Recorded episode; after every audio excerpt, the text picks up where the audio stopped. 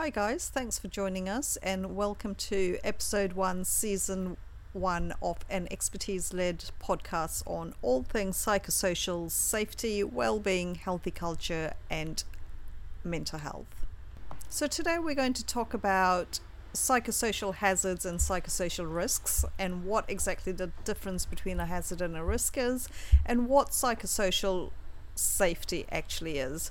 There's a lot of confusing terminology and interchangeable to- terminology used out there. Um, so things like psychos- psychosocial safety, psychosocial risk, psychological safety, mental health, well-being, men- healthy cultures are all interchangeably used. These are actually quite distinct construct, and the reason it's important to um, understand that is because they all d- require different fixes to them, and they actually are required to be done in a specific order in order to be able to implement successfully and see sustainable changes.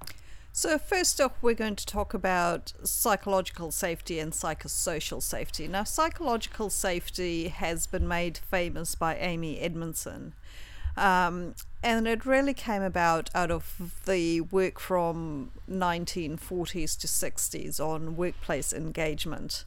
So, Amy Edmondson was lucky enough when she was doing her research on how team dynamics within the workplace resulted in perfor- high performance, quality performance for um, workplaces was about the time the internet was taking off. So, thanks to social media and the internet and um, all the great avenues it offers, psychological safety became the buzzword. Now, psychological safety is not the same as psychosocial safety at all. So, psychological safety, very briefly, is about team dynamics, and that's all it is. So, it's about the safety within teams of speaking up um, and raising ideas, feeling safe to raise ideas, talk about things, making mistakes, and it's just a safe environment and group interactions to basically trial and error solutions. So that's what psychological safety actually is, and it's that specific construct, and that's all it is. Now, the legal requirements within workplaces that all workplaces have to manage and mitigate and ideally prevent is psychosocial safety. So, the only legal requirement in the mental health um, wheelhouse is actually psychosocial safety, and that comes from managing psychosocial hazards and risks. So, psychosocial hazards come from all psychological aspects within the workplace and uh, that have to do with social interaction and psychological chronic stresses that arise within the workplace. And that is the legal requirement that every workplace has to do regardless of how big or how small they are. So, the psychosocial hazards within a workplace can come from chronic stresses like um, that cause psychological stress, such as high workloads, changing goals, um, physical work design of ergonomics of your work area, having monotonous work. So, those are chronic stresses, those are psychological stresses within the workplace. So that's part of the legal requirements in having to eliminate and mitigate. Now, psychosocial, the social aspect of it is the social interaction within the workplace. So things like toxic um, leadership, bullying within workplaces, sexual harassment, all those the social factors that that lead to psychological harm all those factors are what the social, psychosocial part of it is. And in combination, so basically your work environment as well as the social interactions within that work environment, that's what the legal obligation is for workplaces to ideally eliminate. And if it if they can't, then to mitigate. Now, when we talk about reasonably foreseeable, we have to talk about the qualifications of the person who's implementing these psychosocial aspects because the legal requirement is that people need to have expertise for what they're looking at. Because if you don't, then you're not going to be able to reasonably foreseeable foresee things that you should be able to see as a trained practitioner. And particularly for the psychosocial aspects of it, um, this requires psycholo- organizational psychological training, and that means tertiary qualifications, as well as health and safety risk management qualifications, tertiary qualifications. So, two or four day um, ISO 4, 40, um, 45003 training does not lead to the requirements for psychosocial risk management. Um, and if you think about it, it makes sense. This is a high risk activity. We're basically talking about the mental health of employees. So it's not one of those things that you can just um, dabble in or have a passion for, so I'm chasing. It isn't one of those things. These are high risk activities and it requires tertiary qualifications to know what you're looking at, to know what to do about it, and to know how to see if it's getting better or worse. So that's what reasonably foreseeable means. So just because an individual doesn't reasonably foresee it does not mean it's okay to not manage it or not to eliminate it. So the test for this really comes when an auditor comes in or an investigator comes in and something's gone wrong and they go, okay, well, who implemented this and who set up the strategy and who's looking after it? Now, you say to that investigator, well, I am, but I have no qualifications, but I Googled it a whole lot and went to a two day course. It's not going to go well for the company, for that person, or the people, employees within the company that are being um, supposedly supported by it. So the legislation uses words like expertise and reasonably foreseeable and the test is done by an investigator or auditor who will look for qualifications, tertiary qualifications, because this is a high risk area. And because we're talking about psychological as well as risk management, it requires the dual qualifications of organizational psychology as well as health and safety specific risk management. And that's what reasonably foreseeable means in, in managing and working within the field of psychosocial risk management. So, what is the difference between a hazard and a risk? Well, a hazard is anything that has the potential to cause harm. So, when we're talking about workplace psychosocial hazard management, it literally could be anything. Every single individual and every single bit of equipment or machinery and the way the site itself is and exists is a source of harm. In the right conditions, a building could be a source of harm because it's not been maintained and therefore it's it's crumbling. So the building becomes the hazard. People are always a hazard. So anything that has a potential for harm, something doesn't have had to have happened um, so it doesn't need to be an incident that's happened or an accident that's happened. It is anything with a potential for harm. So anything within the workplace for psychosocial risk management is a hazard. And again, this will come down to qualifications. Being able to identify things that need to be mitigated and things that don't will come down to that knowledge base. And if you don't have it, you're not going to be able to do it. So, this is why qualifications in this field are so crucial. You can't just dabble your way around it. So if hazards hazards are things that have a potential for harm, so every single individual has a potential for psychological harm. They could bully other people, they could sexually harass other people. Their work could be subpar and therefore other people have to pick up that workload which causes burnout um, for other people and a domino effect. It could be that person not being trained adequately and therefore they're making a lot of risks, which is causing a lot of downhill errors for other people to fix. Um, so these are all hazards. The person, in a multitude of ways, is a hazard for psychosocial um, risk to other people. So a hazard is anything with a potential for harm. Now, risks are when that harm happens. So the psychosocial hazard could be a bad boss because they're ill tempered, they're short tempered, they're not very good at their job, they're um, they're under high workload themselves, they're not very um, good at communicating with people. So the hazard is the bad leadership. The risk is all the effects that bad leadership could have. So things like um, reducing someone to tears, that would be bullying. If that person, if the bad leadership was sexually harassing someone else, the risk is sexual harassment. The risk is bullying.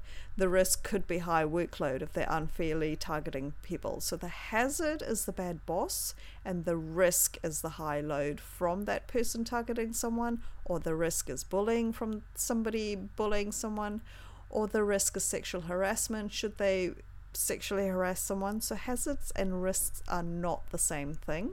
And hazards can, one single hazard can have a multitude of risks associated with it. So one hazard can have numerous risks associated with it. And again, this comes down to managing psychosocial risks because you have to know the difference in order to have a register, in order to identify risks, in order to manage those risks. So there's a lot involved. There's a lot of foundational knowledge involved. It's not about lists and tick boxes. That's not how you manage psychosocial risks or any other risks at all. And so, again, it comes down to expertise, which comes down to qualifications, because if you don't have those, you're not going to be able to reasonably foresee things. And if you don't, that's where things go wrong. Investigators come in and they're going to ask you for evidence of your expertise, which will be qualifications. So, hazards are anything with the potential to do harm for psychosocial um, risk management. So, people, buildings, equipment, working condition, working hours, um, policies, procedures, all of those things are hazards. Risks are the outcome of those hazards when something happens. So, for people, it could be bullying, harassment, incivility, um, abuse. For buildings, it could be dark workplaces, uh, badly lit workplaces, um, bad ergonomics. It could be any of those things. For equipment, it could be out out of date equipment that causes injury. It could be badly maintained um, equipment. So there is some overlap with physical hazards and risk as well. Um, so risks and hazards need to be identified in order to eliminate and mitigate them. And unless you've got the right psycholo- organizational psychology background, you're not going to be able to reasonably foresee them. And unless you've got the health and safety specific risk management background, you're not going to be able to control and monitor th- those controls on deviation. So, very important, distinguish health, um, psychosocial hazards and psychosocial risks, and then we need to mitigate and eliminate. By law, you need to eliminate first and then mitigate where it's not reasonably um, practicable to do so. So, the first thing we have to do is plan for a psychosocial risk management. So, this means things like raising awareness within the workplace, communicating the needs within the workplaces, setting your measures, setting your policies and your procedures, um, letting everyone know what they are. People should know how to report things and where to find things, incident report, and all those kinds of things. So after that, we need to identify our actual risks. So this this doesn't come from a list of things, and we tick box whether we think we're they're there or not.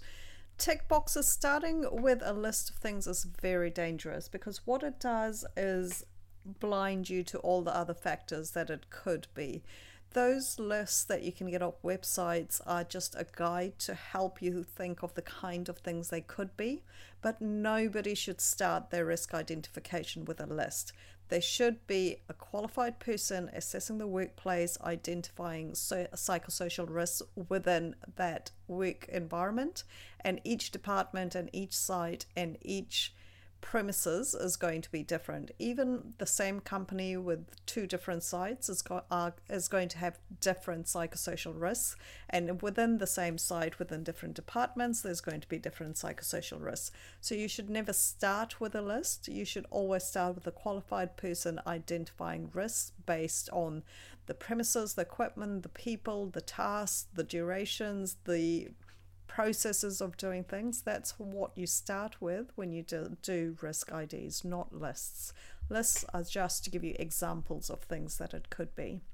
So once you've identified your risks, you need to think about how you're going to control for them, put measures in place to eliminate them, and where it's not reasonably practicable, again, you need to be a qualified psychosocial organizational person as well as a health and safety specific risk management person to be able to put those controls in place. So, controls are not just um, job design. Job design is not a harm prevention tool, it's an engagement harm anticipation tool.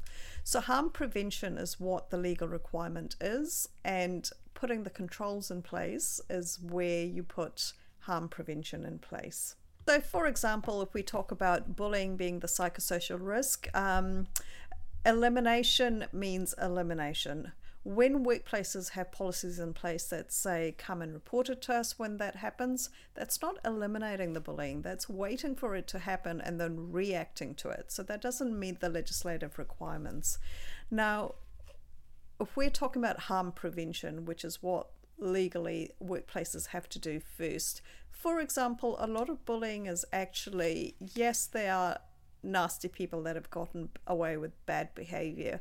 But a lot of the time, it's actually stresses within the workplace that people are reacting to. So, for example, if someone has a high workload and they just can't cope, they may react to that high stress by incivility and bullying and harassment towards somebody else because they're powerless to control that workload themselves, so they take it out on somebody else. And that's sometimes and quite often what workplace bullying actually comes from. So, the harm prevention is actually in that case recognizing that it's high workload and addressing that factor there of how to reduce that workload.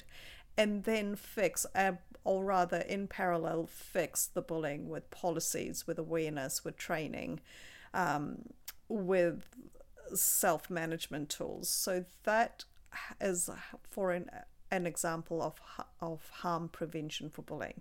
So report bullying when it happens is not harm prevention, and the workplace is not meeting its legal requirements if that's what their policy is.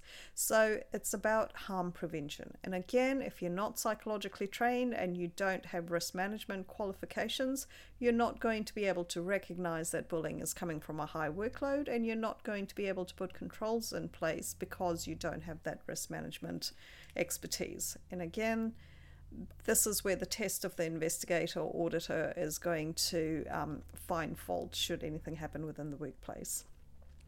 So once you put your controls in place, you need to monitor them. If you have the right controls in place, then the risks should go down and the incidences of bullying, for example, should go down. If you don't have the right controls in place, then the then either the bullying will get worse or the bullying will remain the same. And again, this is why you need health and safety risk management qualifications to know what that looks like well before it happens. And then no risk management is a static process. You don't just do it once and that's the end of it. Write some policies and have a risk um, hazard register and that's the end of the journey. This is an ongoing process. So there need to be internal audits at regular basis to maintain the controls, to check on the risks, to check on the hazards, to see the right things are in place. And they all have to be done at different frequencies depending on what you're looking at. So, again, very important to be qualified and two day workshops in google just does not give you the skills you need to be able to do this. So you need to know when to change and modify the controls. You need to know how to implement risk management. You know how to you need to know how to differentiate between hazards and risks and identify them. And it's all of those things done in a continual cycle for the life of the organization. That's what psychosocial risk management really is. So before we close off for today i just want to reiterate psychosocial health does not mean well-being so, psychosocial safety, the legal requirement of eliminating and mitigating sources of psychological and social distress and chronic harm within the workplace, is not the same as well-being. So well-being are initiatives that have to be built on top of psychosocial safety initiatives. So and they can only be successful well-being is only sustained after the harm is mitigated.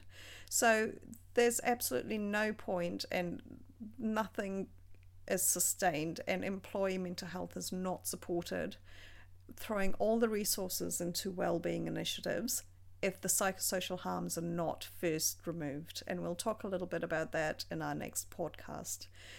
So psychosocial safety doesn't result in well-being they're not the same thing. Well-being has to build, be built differently, and well-being is not mental health. And we'll talk about that in a later podcast as well. So mental health has several components that must be done in a specific order to achieve mental health. So psychosocial safety, psychological safety, well being and mental health are all very, very different animals that require very different fixes and very different management of each of those. And in the different podcasts, we're going to talk about what those things are. We're also going to talk about harm prevention versus anticipation versus reaction in upcoming podcasts. So, harm prevention is stopping bullying from happening Harm anticipation is just a list of things that you think could be harmful within the workplace. You don't know if they actually exist or you, they don't exist. You don't know which ones are really bad, which ones are okay. That's anticipation. So things like work design are really harm anticipation, they're not harm prevention. And then there's reaction, where you basically wait for incident reporting before you do anything about it, such as sexual um, harassment or bullying. So those things do not meet the legal requirements of psychosocial risk management. Another thing we're going to discuss is how harm prevention is up to 80% more effective than either anticipation or reaction, which saves significant um, mental distress for employees and saves significant revenue for businesses as well. So, thanks for joining us. I'll be back again for the next podcast. Um, I hope you got some useful things out of this session, and we will be back soon.